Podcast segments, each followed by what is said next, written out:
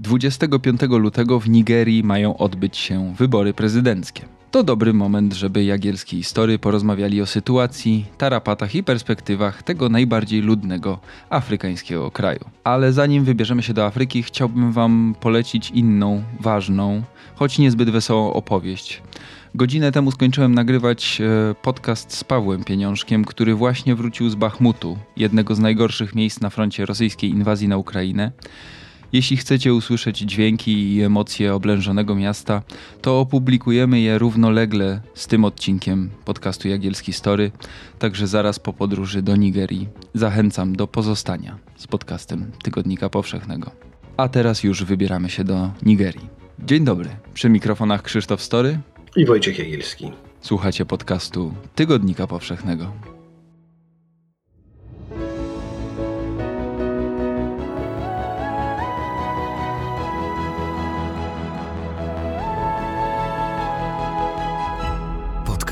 Tygodnika Powszechnego. Weź, słuchaj.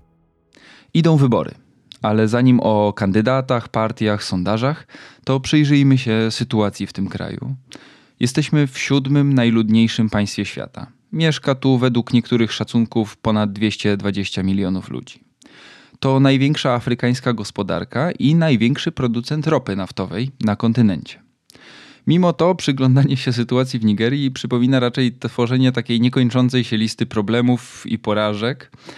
Więc zacznijmy od tego podstawowego problemu, czyli chyba biedy. E, kraj przeszedł podczas pandemii drugą recesję w ciągu pięciu lat. Inflacja w zeszłym roku wyniosła 21%, czyli jest już na tyle duża, żeby kupić piwo nawet w barze w Stanach Zjednoczonych. Bezrobotny jest co trzeci Nigeryjczyk i Nigeryjka, a 40% populacji, czyli 90 milionów ludzi, żyje poniżej granicy ubóstwa.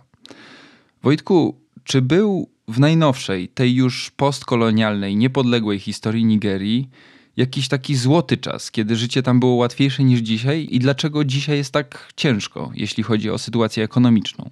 E, złotego czasu w Nigerii chyba mm, nie było nigdy. E, oczywiście były momenty lepsze i gorsze, chwile uniesienia i chwile rozpaczy.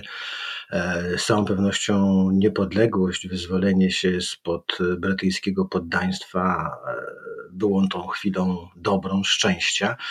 Ale za chwilkę zamiast demokracji, też przeszczepionej z Wielkiej Brytanii, nastąpiła cała fala wojskowych zamachów stanu. Wreszcie na przełomie lat 60., 70. wojna domowa, krwawa, ludobójcza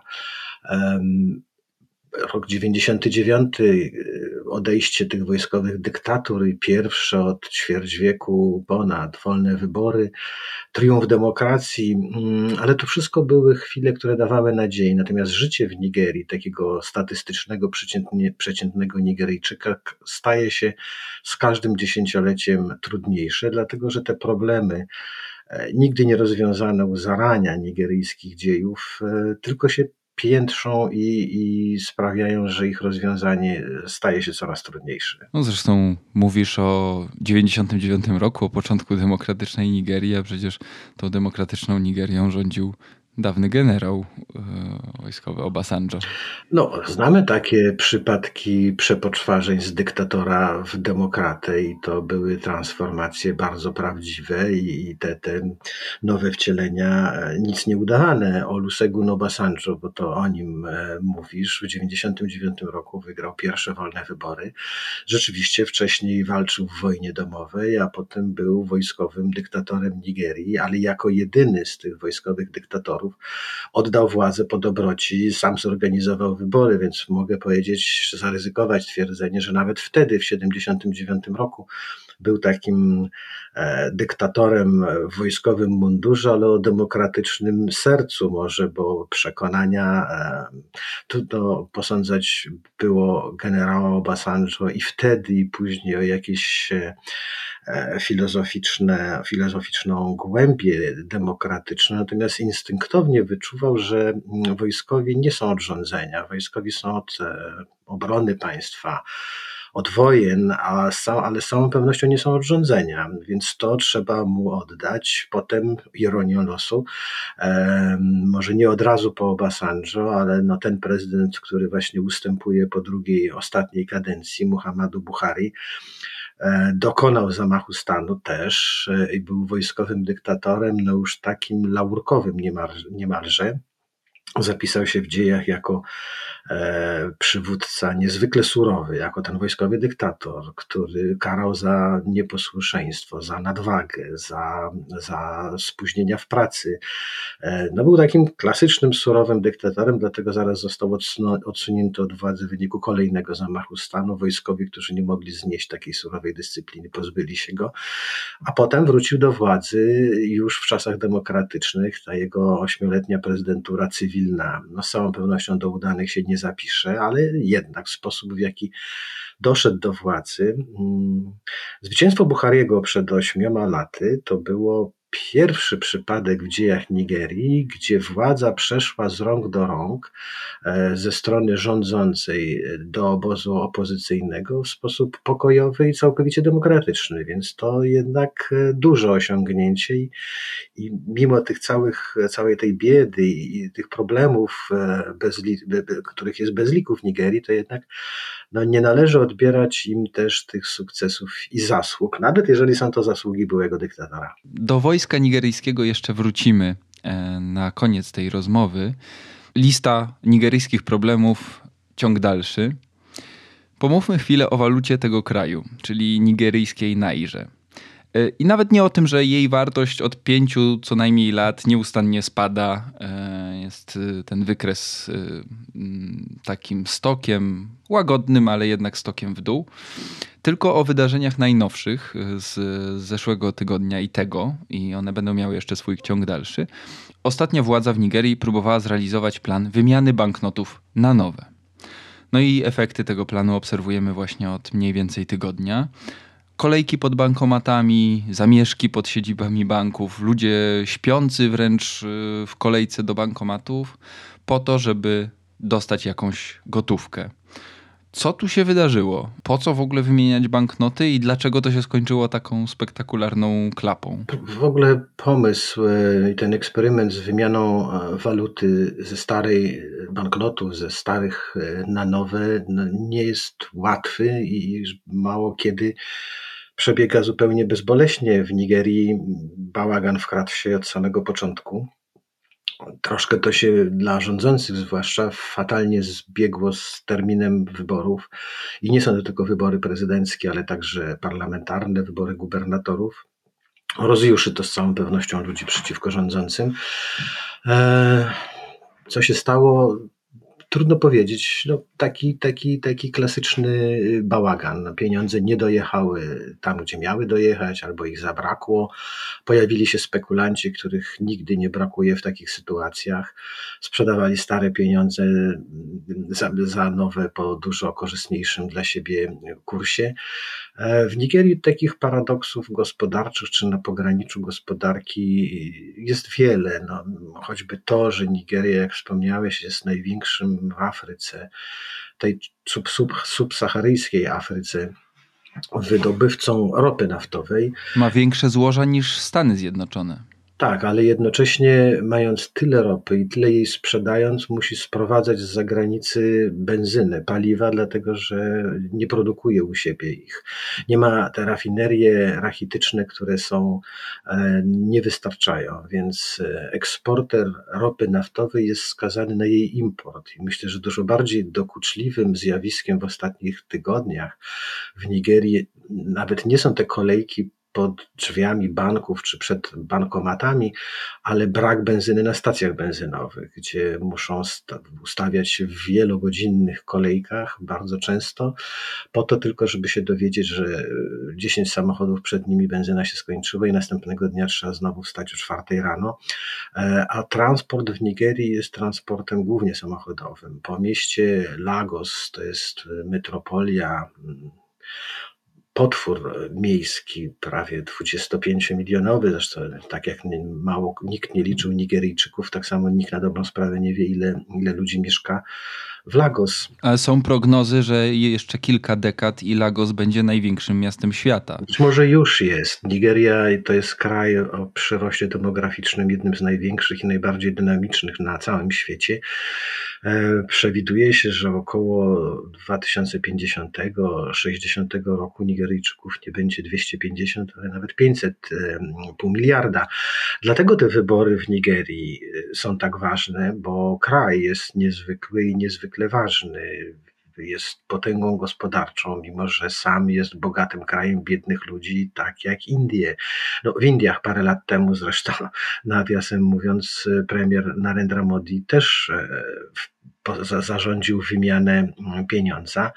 E, to parę było powodów i myślę, że Nigeryjczykom podobne przyświecały. Ściągnąć troszkę gotówki z rynku, żeby łatwiej sobie radzić z inflacją, a przede wszystkim uporządkować przepływ pieniądza, ograniczyć tą szarą strefę, która i w Nigerii, i w Indiach była potworna, e, poprawić skuteczność ściągania wszelkich podatków, więc i tam, i tu e, podobne były pobudki powody, dla których ten eksperyment zarządzono i w Indiach, i w Nigerii spowodowało to takie same kłopoty, taki sam bałagan. Już wtedy, a przecież to był początek rządów Modiego, wróżono mu, że potknie się na tej pierwszej przeszkodzie że ludzie wkurzą się na niego tak strasznie, że y, ledwo przetrwa pierwszą kadencję. No, Narendra Modi wciąż e, rządzi i ma się znakomicie.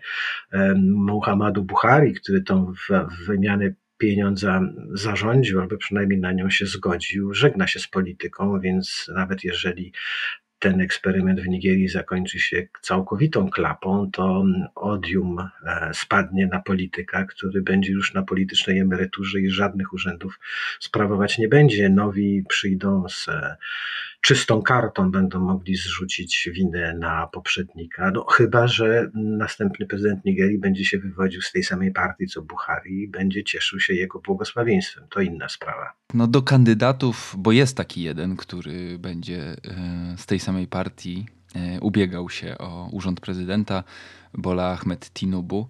E, o nich jeszcze porozmawiamy, ale jeszcze jest jeden ważny kontekst dla Nigerii że to nie jest kraj, w którym do końca panuje pokój i spokój. To może nie jest nic dziwnego, mm, patrząc na to, jak to państwo funkcjonuje, a raczej jak nie funkcjonuje bardzo często. Dodam tylko, to może dygresja, ale w rankingu przygotowywanym przez Transparency International, który w dużym skrócie ocenia, jak bardzo skorupowane jest państwo, ten ranking nazywa się Corruption Perception Index, E, na 180 krajów e, ujętych w tym rankingu Nigeria zajmuje zaszczytne 150 miejsce. Nie ma tak wielkiego kraju, który byłby tak nisko e, w tym rankingu. No dosłownie o włos Nigeria wyprzedza takie tuzy praworządności i porządku jak Korea Północna czy Afganistan. Z Afganistanem jest chyba egzekwo w ostatniej edycji. No, nic dziwnego, że słabość tego państwa budzi sprzeciw, budzi negatywne emocje wśród ludzi, a to z kolei bardzo ułatwia funkcjonowanie różnego rodzaju partyzantkom i buntownikom, którzy mówią, że oni zaprowadzą inne porządki. I teraz chyba mm, dwie kluczowe takie organizacje, no to są rdzeni, rdzenni ludzie Biafry, Indigenous People of Biafra i Boko Haram. Jesteśmy w stanie krótko powiedzieć, skąd one się wzięły, E, i na ile ich funkcjonowanie e, utrudnia życie w Nigerii?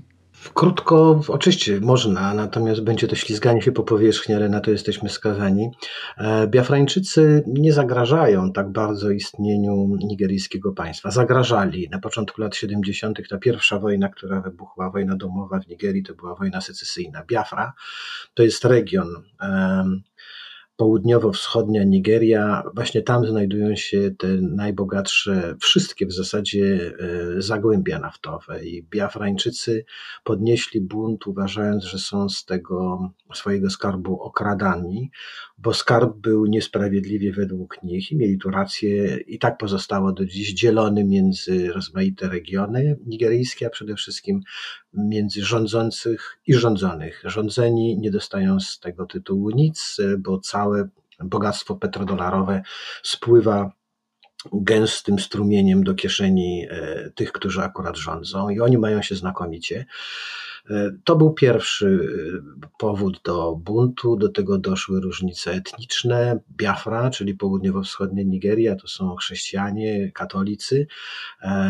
W większości, większość etniczną stanowią Ibowie. Mm, północ Nigerii to są Fulani, Hausańczycy, wyznawcy islamu, południowo-zachodnia Nigeria, Jorubowie, także chrześcijanie, ale większość protestantów.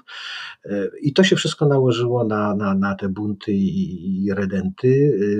Wojna została stłumiona, bo w zasadzie podpisano pokój, ale, ale Biafrańczycy tę wojnę przegrali z Kretesem. I nie zagraża dzisiaj e, nowa secesja Biafry, czy też tego ruchu biafrańskiego, natomiast on cały czas karmi się tym niezadowoleniem południowego wschodu Nigerii z niesprawiedliwości i z tego, że ropa naftowa została mu ukradziona.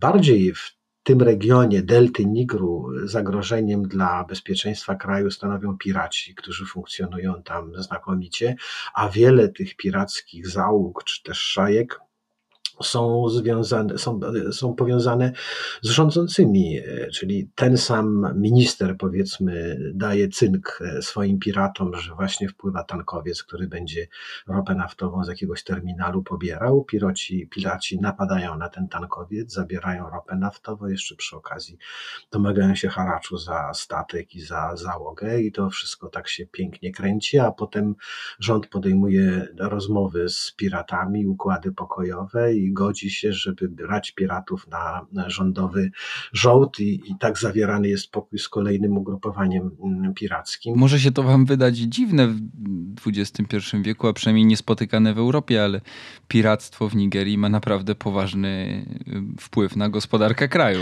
Wszystko, co było do ukradzenia prawdopodobnie w Europie, co by piratów interesowało, już zostało dawno rozebrane. Mieliśmy, Europa miała na to 500 lat. Tak, byliśmy w piractwie bardzo dobrzy. Byliśmy bardzo dobrzy. Piraci z Europy podbijali i grabili inne kraje, e, więc e, tutaj nie ma się czym chwalić, ani to nie jest powód do dumy czy poczucia wyższości.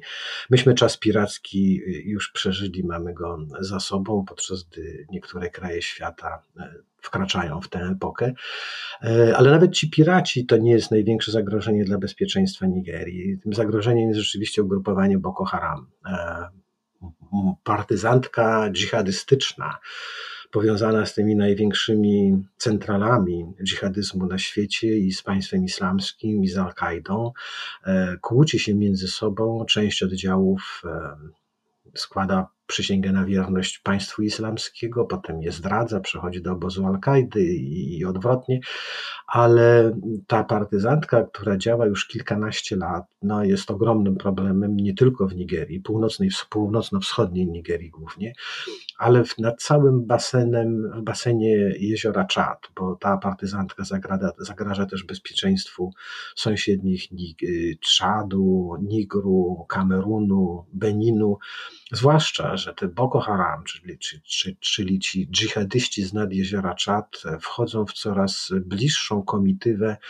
z dżihadystami z Sahelu. Gdzie mamy filię państwa islamskiego? Filię albo centralę, bo państwa islamskiego nigdzie więcej na świecie na dobrą sprawę nie ma. To jest centrum dżihadyzmu dzisiaj światowego, właśnie Sahel, basen jeziora Czad. I to jest rzeczywiście ogromne zagrożenie dla, dla bezpieczeństwa nigeryjskiego. Ja bym dodał jeszcze krótko, wspomniał o dwóch konfliktach społecznych, ale zbrojnych, które w ostatnich miesiącach no, urosły do rangi najpoważniejszych konfliktów w Nigerii. To jest e, konflikt narastający między ludami pasterskimi i rolniczymi.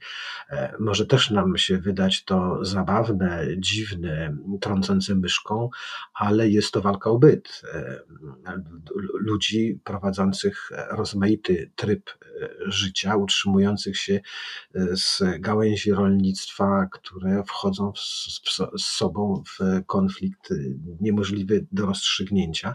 To się wiąże ze zmianami klimatycznymi, z tą bombą demograficzną, ze wszystkimi procesami społecznymi, z którymi mamy do czynienia w całym świecie. W Nigerii, jak to w Nigerii, przybiera to postać e, tak dramatyczną, wręcz karykaturalną.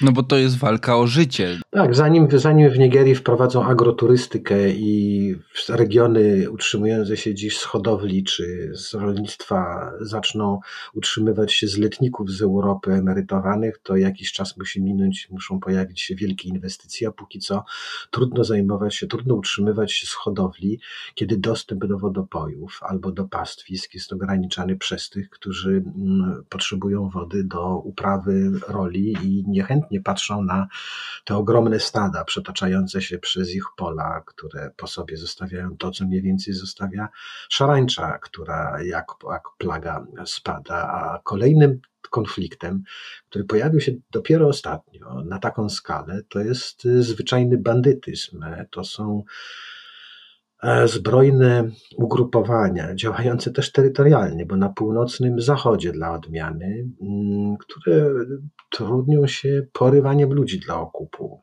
e, i bogatych za ogromne okupy, ale także biedaków za tych marnych parę groszy.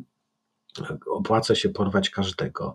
E, początkowo sądzono, że ci porywacze są związani w jakiś sposób z Boko Haram. To też są kraje, stany muzułmańskie i regiony zamieszkane przez muzułmanów. Później e, po, przypuszczano, i tu miało więcej argumentów za tym, że, że, że tak właśnie się sprawy mają, że te szajki porywaczy wyrastają z tego konfliktu między pasterzami i rolnikami że to są milicje zbrojne jednych albo drugich, którzy uczestniczą w tej wojnie. Na początku tak rzeczywiście było, ale widząc, jak świetny jest to interes, ile można na tym zarobić, te gangi się uniezależniły i działają dziś po prostu jak e, piraci, tylko nie na wodzie, a na mm, sawannach, na terenach niemalże pustynnych. I to problem stał się tak ogromny, że mm, nigeryjskie władze zaczynają mówić o nim jako równoległym do konfliktu z Boko Haram, a tam mamy do czynienia z regularną partyzantką, z dżihadystami. Od 13 lat wojna tak naprawdę partyzancka. Tak, no tutaj na północnym zachodzie ta wojna może nie będzie miała formy takiej zorganizowanej, ale no utrudnia, uprzykrza życie mieszkańcom północnego zachodu tak bardzo, że mówi się, e, że działalność tych gangów porywaczy e, bardziej wpłynie na niższą frekwencję w tych regionach niż działalność Boko Haram na północnym wschodzie bardziej zagrażają ci porywacze niż, niż, niż dżihadyści. Jesteśmy w stanie jakoś opisać skalę tych y, działalności, tych y, grup, szajek? Oni, oni nie prowadzą żadnych statystyk, natomiast no nie, nie, ma, nie ma niemalże dnia, tygodnia, żeby ktoś tam uprowadzony nie został. I kto płaci, jak wielkie są to okupy, no o tych wielkich okupach się nie mówi. E, czytałem ostatnio jakąś opowieść e, no, ubogiego wieśniaka, któremu porwano żonę, zapłacił za jej uwolnienie 2000 dolarów. To dla niego była fortuna i te pieniądze nie pochodziły z oszczędności, tylko z jakiejś e, z jakichś składek, e, na które złożyła się prawdopodobnie cała wieś e, czy rodzina, no bo wie doskonale ta rodzina, że taki sam los może spotkać kogoś innego. Czyli mamy tak, piratów i niechęć e, Biafry, przybierającą czasem e, formę zamachów e, terrorystycznych i różnych innych aktów nieposłuszeństwa na południowym wschodzie. Na północnym wschodzie mamy 13-letnią rebelię i partyzantkę Boko Haram dżihadystyczną. Na północnym zachodzie mamy gangi porywaczy i wciśnięte w, południowy, w południowo-zachodni kraniec e, Nigerii, Lagos, które zaraz, a być może już jest największym miastem na świecie, bo z tamtych regionów y, też przez zmiany klimatyczne, też przez ten konflikt między pasterzami a rolnikami ludzie po prostu uciekają do tych dużych miast, a Lagos jest pierwszym celem. I na to wszystko nałożona czapa z biedy i wiecznego kryzysu y, ekonomicznego. Wojtku, Nigeria jest potężnym krajem, dysponującym surowcami naturalnymi, zwłaszcza ropą, która to ropa naftowa gdziekolwiek indziej na świecie oznacza jednak jakieś mniejsze lub większe bogactwo. Ma linię brzegową, jest y, na szlakach y, handlowych. Dlaczego tam się nic nie udaje od tylu lat? A przynajmniej może nie nic, ale tak dużo się nie udaje w Nigerii. Rzeczywiście, w Nigerii bardzo dużo spraw się nie udaje, ale to, że ona istnieje, jest jeszcze większą sprawą. Nigeria, kiedy powstawała jako niepodległy kraj, jeszcze w latach 60., wróżono jej krótki żywot i krwawe i burzliwe rozstanie. Nigeria składała się z trzech części, upraszczając: muzułmańskiej północy i chrześcijańskiego południa, dzielącego się na południowo-wschodnich katolików i północno-zachodnich, południowo-zachodnich e, protestantów. E, muzułmanie to byli głównie Hausańczycy i e, Fulani. Na południu Jorubowie i Ibowie wróżono, że nigdy się nie połączą w jakąkolwiek wspólnotę i te pierwsze zamachy stanu, wojna secesyjna, e, mordy, pogromy, wszystko to sprawiało, że te mroczne przepowiednie no, wydawało się, że muszą się spełnić. No i się nie spełniły. Mimo w zasadzie wszystkich fatalnych rzeczy, które się w Nigerii działy.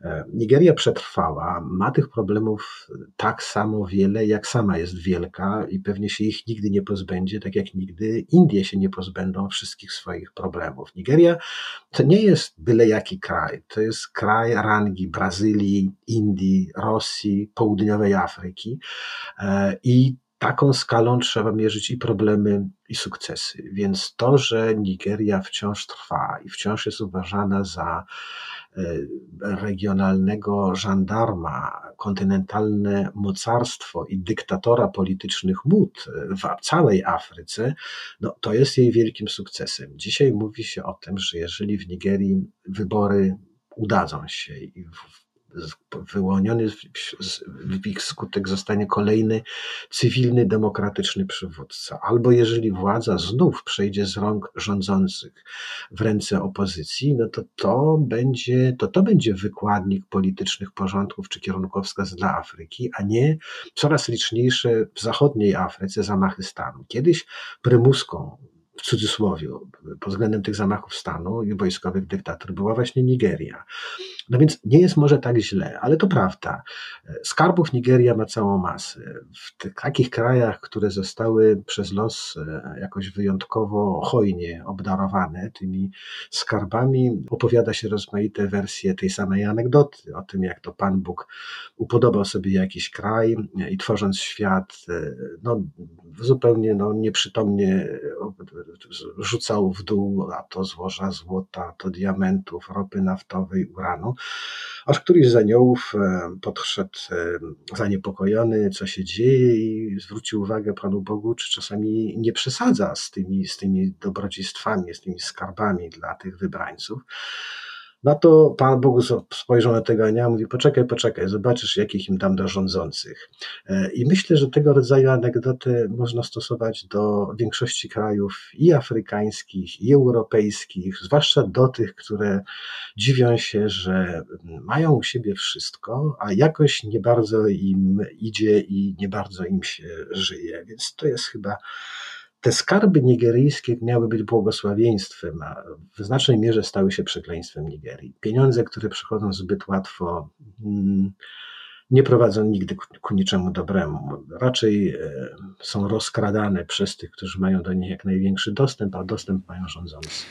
25 lutego Nigeria zdecyduje, kto na następne lata będzie miał, no w dużym uproszczeniu, ale największy dostęp e, do tego wszystkiego.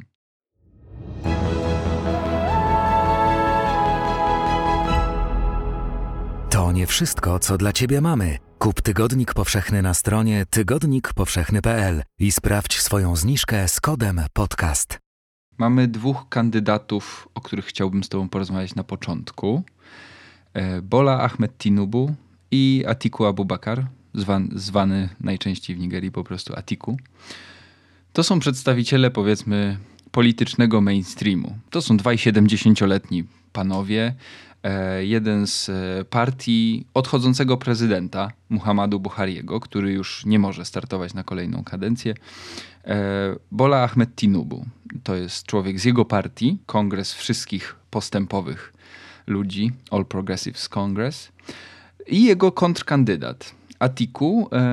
To jest człowiek z Demokratycznej Partii Ludowej, i e, bardzo bliski współpracownik człowieka, o którym tu już e, e, rozmawialiśmy, tego wojskowego dyktatora, który jednak dyktatorem postanowił nie być i oddać władzę po dobroci, czyli Olusegun Obasanjo.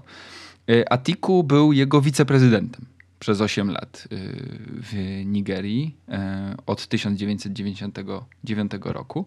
No i teraz te takie stare polityczne wygi ubiegają się o urząd prezydenta. Na ile oni się w ogóle od siebie różnią dla Nigeryjczyków? To jest jakiś establishment. Oni pochodzą z różnych też grup i regionów. Reprezentują różne partie, ale na ile wizja Nigerii, którą oni proponują, jest jakkolwiek różna, poza tym, kto będzie właśnie miał dostęp do skarbca? Niczym się nie różnią. Są przedstawicielami tej samej politycznej elity, która podzieliła się na dwie partie, bo nie sposób było mieć dwóch prezydentów, czterech premierów i 144 ministrów, a każdy chciał mieć jakieś stanowisko. No więc to jest podział polityczny, y, która partia, każdy z tych kandydatów, czy powiedzmy, no te elity podzieliły się na dwie części, y, próbując y, zawłaszczyć nigeryjskie państwo dla siebie. Atiku Abubakar został zastępcą u Obasanjo z jednego tylko powodu, że człowiek, którego Obasanjo najbardziej szanował i którego byłby najchętniej zastępcą, już nie żył. E, w Nigerii to Obasanjo wprowadził e, ten zwyczaj, który miał zapewnić pokój i dobre mm, współsąsiedztwo e, to, że jeżeli rządzić Nigerią ma prezydent z południa, to jego zastępcą powinien być ktoś z północy. Jeżeli rządzi chrześcijanin, no to zastępcą powinien być muzułmanin z północy, a po dwóch kadencjach e, powinna nastąpić wymiana, czyli po tym chrześcijańskim południowym prezydencie powinien przyjść e, muzułmański północny. A tylko Abubakar zawdzięcza swoją karierę właśnie temu, że jest muzułmaninem z północy, którego wszyscy politycy tacy z pierwszej ligi politycznej jako Basanjo lekceważyli i mieli za nic. Wiedzieli, że Atiku wzięty na wiceprezydenta mm, cierpliwie będzie czekał swojej kolejki, a później zostanie e, wyprzedzony na ostatniej prostej przez kogoś dużo bardziej cwanego i obrotnego i, i tak się działo. To podejście do prezydentury Atiku Abubakara jest szóstym podejściem. Wszystkie były nieudane i to skończy się prawdopodobnie tak samo.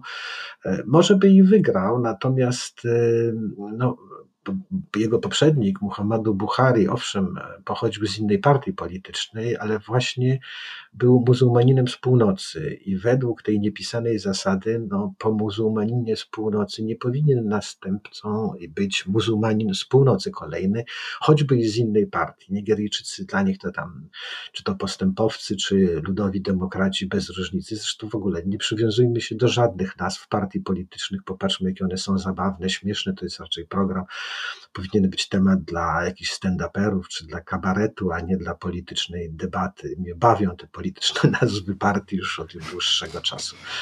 E, Kongres wszystkich postępowców. No, a czym ona się różni od nazw jakichś, nie wiem, włoskich partii, gruzińskiego marzenia, Polski jest najważniejsze i przecież to śmieszne jest zabawne i tak napuszone, że po prostu normalnego człowieka. E, a już skończmy z tą dygresją. W każdym razie nie ma wielkiej różnicy między Abubakarem a Tinubu. Minusem Abubakara, czy powiedzmy obciążeniem jest jego pochodzenie i ta kolejność kadencyjna. Bola Tinubu to jest jeden z najciekawszych polityków, co nie znaczy, że ciekawych ludzi. To jest człowiek e, uważany za twórcę królów w Nigerii i że to właśnie jemu Nigeria zawdzięcza ten demokratyczny sukces polegający na tym, że wskutek e, demokratycznych wyborów w 2015 roku opozycja odebrała władzę rządzącym. Bola Tinubu i zresztą Atiku Abubakar e, tymi kartami chwalebnymi jest ich działalność w okresie wojskowej dyktatury i jeden i drugi e, należał do przeciwników e, tych wojskowych dyktatur aktywnych zresztą bardzo, aczkolwiek były to takie pałacowe intrygi niż działalność demokratyczną, no bo trudno działalność demokratyczną w wojskowej dyktaturze.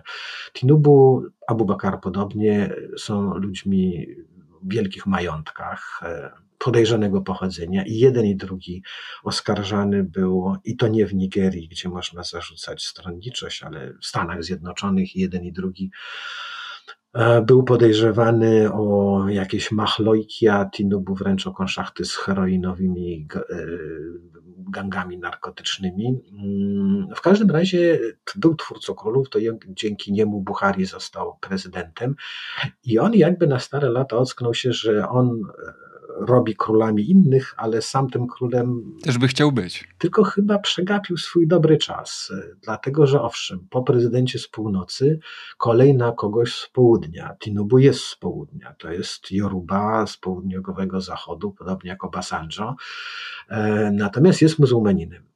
I z jednej strony to powinno być jego ogromnym atutem, no bo z jednej strony jest z południa, z drugiej strony jest muzułmaninem, czyli to powinno działać na jego korzyść. Cała Nigeria nie powinna się go obawiać. Ta Nigeria wierząca w kryterium etniczne i kryterium religijne. Chwalić Boga coraz mniej w Nigerii ludzi kieruje się w politycznym myśleniu tymi właśnie przesłankami.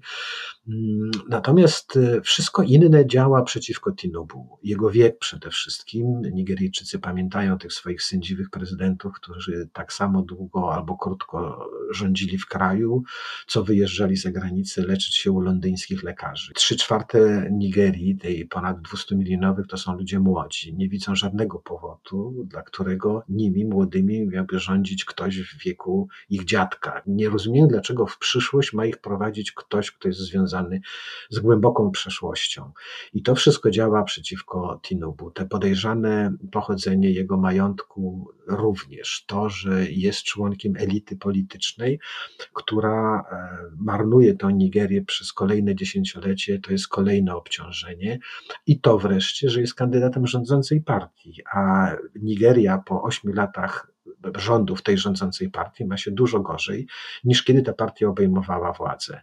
Więc e, wybór między Tinubu a Atiku w Nigerii byłby wyborem między dżumą i cholerą, ale po raz pierwszy w dziejach Nigerii pojawił się ten trzeci. Pomówmy o tym trzecim. Y, Peter Obi, chrześcijanin, jedyny chrześcijanin y, z tych poważnych trzech kandydatur w wyborach, bo tam startuje więcej kandydatów na prezydenta, natomiast tych trzech się liczy tak naprawdę.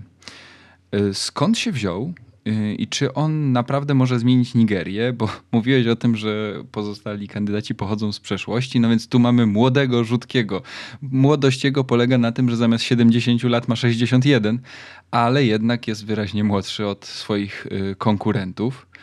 Jakie szanse ma Peterowi na to, żeby przyciągnąć do siebie Nigeryjczyków i co im proponuje? W zasadzie nie proponuje niczego innego, co proponuje Tinubu i Atiku. Największym atutem Petera Obiego jest to, że nie jest żadnym ze swoich rywali. To już wystarcza w Nigerii. Jeżeli pojawia się ktoś, kto e, daje wybór między tym, co było, a tym, co być może, to to już jest wystarczająco zachęcające, zwłaszcza dla młodych Nigeryjczyków, żeby dać temu być może szansę.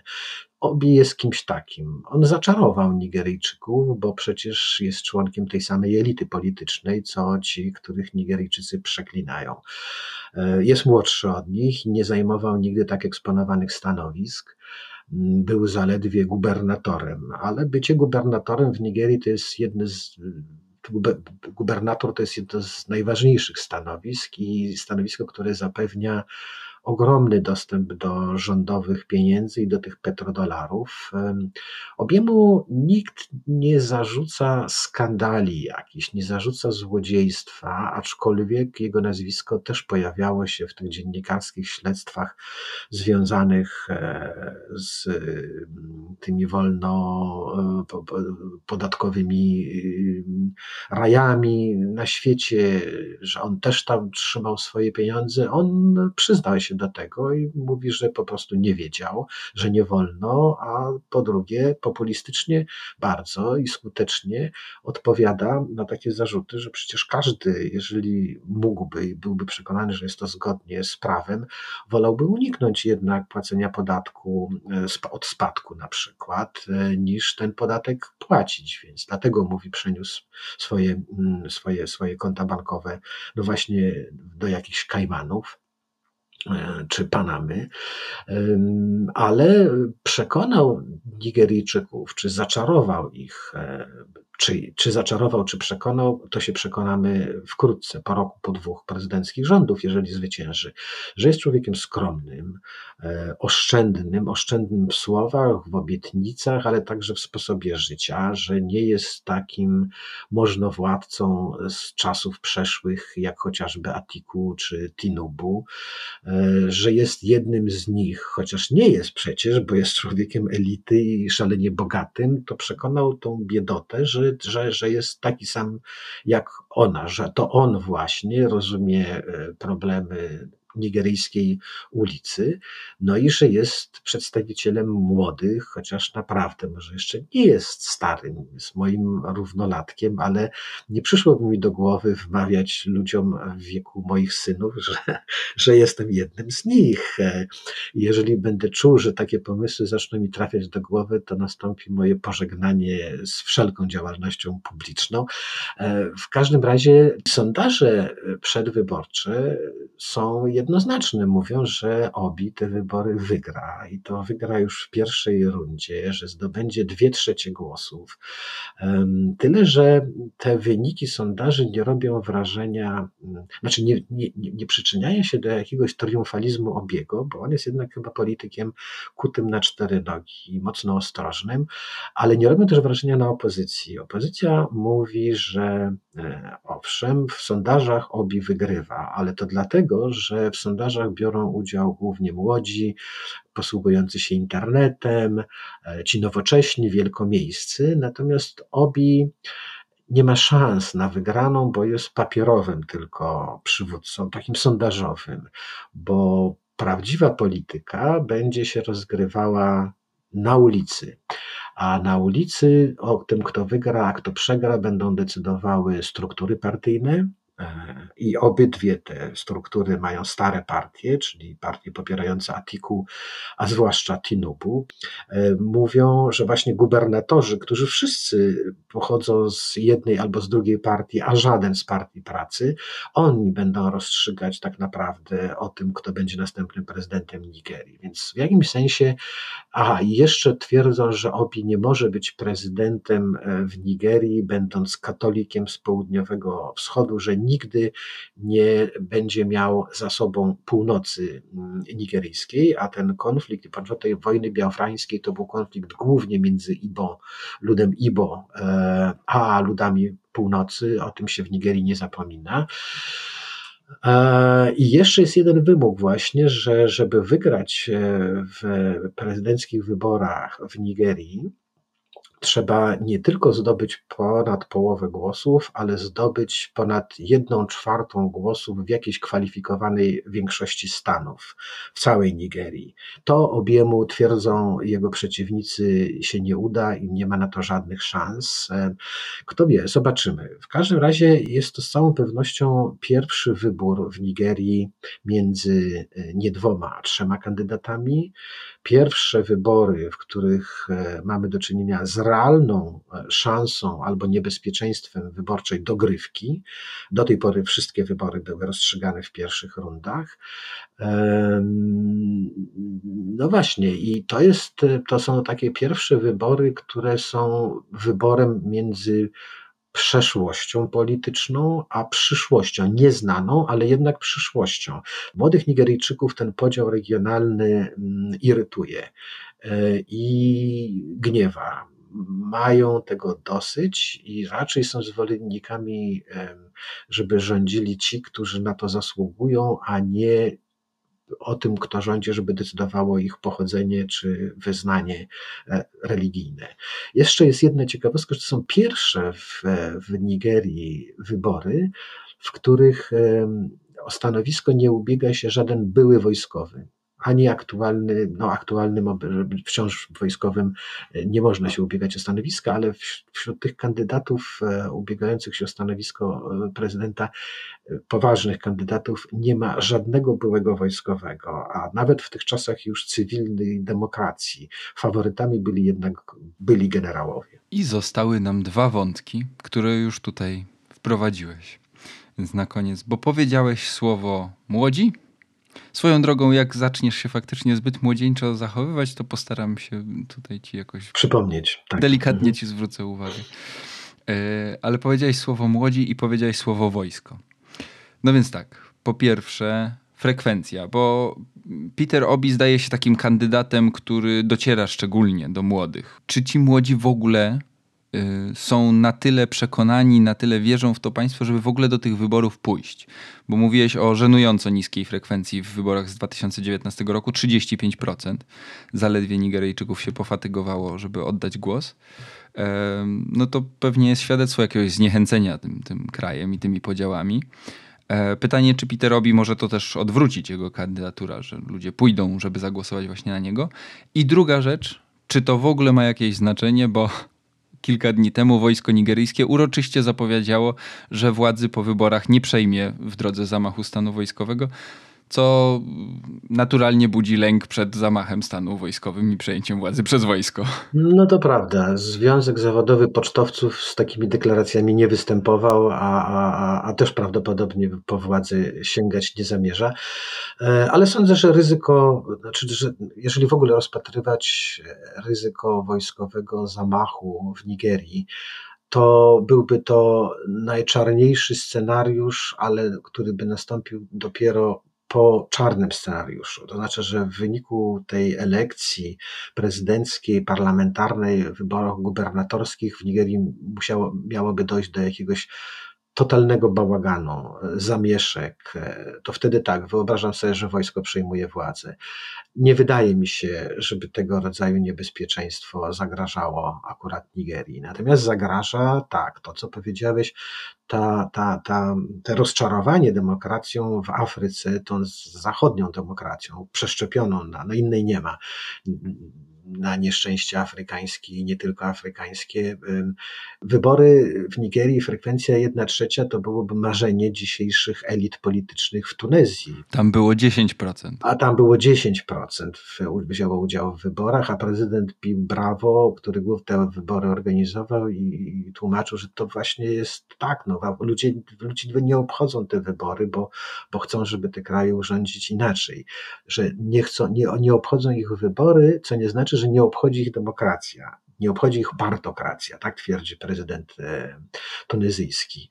Myślę, że udział Obiego i to, że stał się takim, taką gwiazdą tych nigeryjskich wyborów, e, jest szansą, że młodzi Nigeryjczycy mm, uwierzą jeszcze raz i zdecydują się pójść na wybory. Wysoka frekwencja zwiększa szanse wyborcze obiegu. Im będzie niższa, tym szanse na to, że zwycięży któryś z tych e, reliktów przeszłości e, jest, jest większe.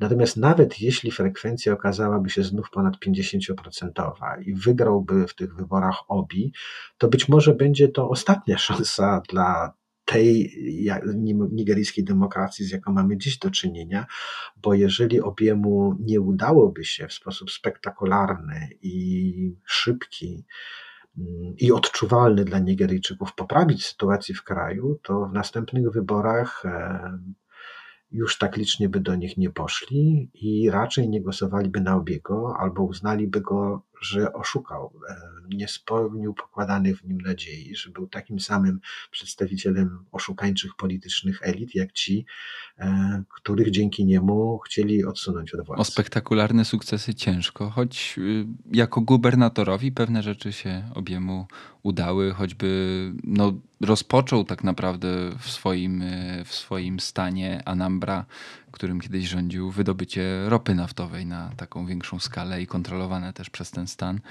Może z całą Nigerią też mu się uda e, pewne kroki do przodu e, wykonać. Natomiast najpierw musi wygrać wybory. Te będą 25 lutego Liczenie głosów potrwa około pięciu dni. Będziemy się temu e, przyglądać i pewnie do Nigerii jeszcze wracać. Tak w podcaście, jak i w tekstach na stronie Tygodnika Powszechnego, na którą serdecznie zapraszamy. W tym odcinku o Nigerii to już wszystko. Przy mikrofonach Krzysztof Story i Wojciech Jagielski. Dziękujemy Wam bardzo. Na stronie Tygodnika Powszechnego czeka też na Was nowy tekst Wojtka Jagielskiego, napisany po trzęsieniu ziemi w Turcji. Wojtku, piszesz o Aleppo, prawda? Mhm, Aleppo. Ten tekst i, i inne nasze publikacje polecamy. Tygodnikpowszechny.pl, a my w podcaście słyszymy się za dwa tygodnie.